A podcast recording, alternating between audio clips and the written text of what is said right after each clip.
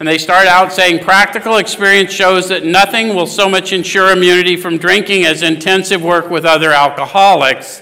It works when other activities fail. So, how many of you heard a promise there? How many of you heard more than one? Other activities will fail. Wow. He really went Debbie Downer on us, didn't he?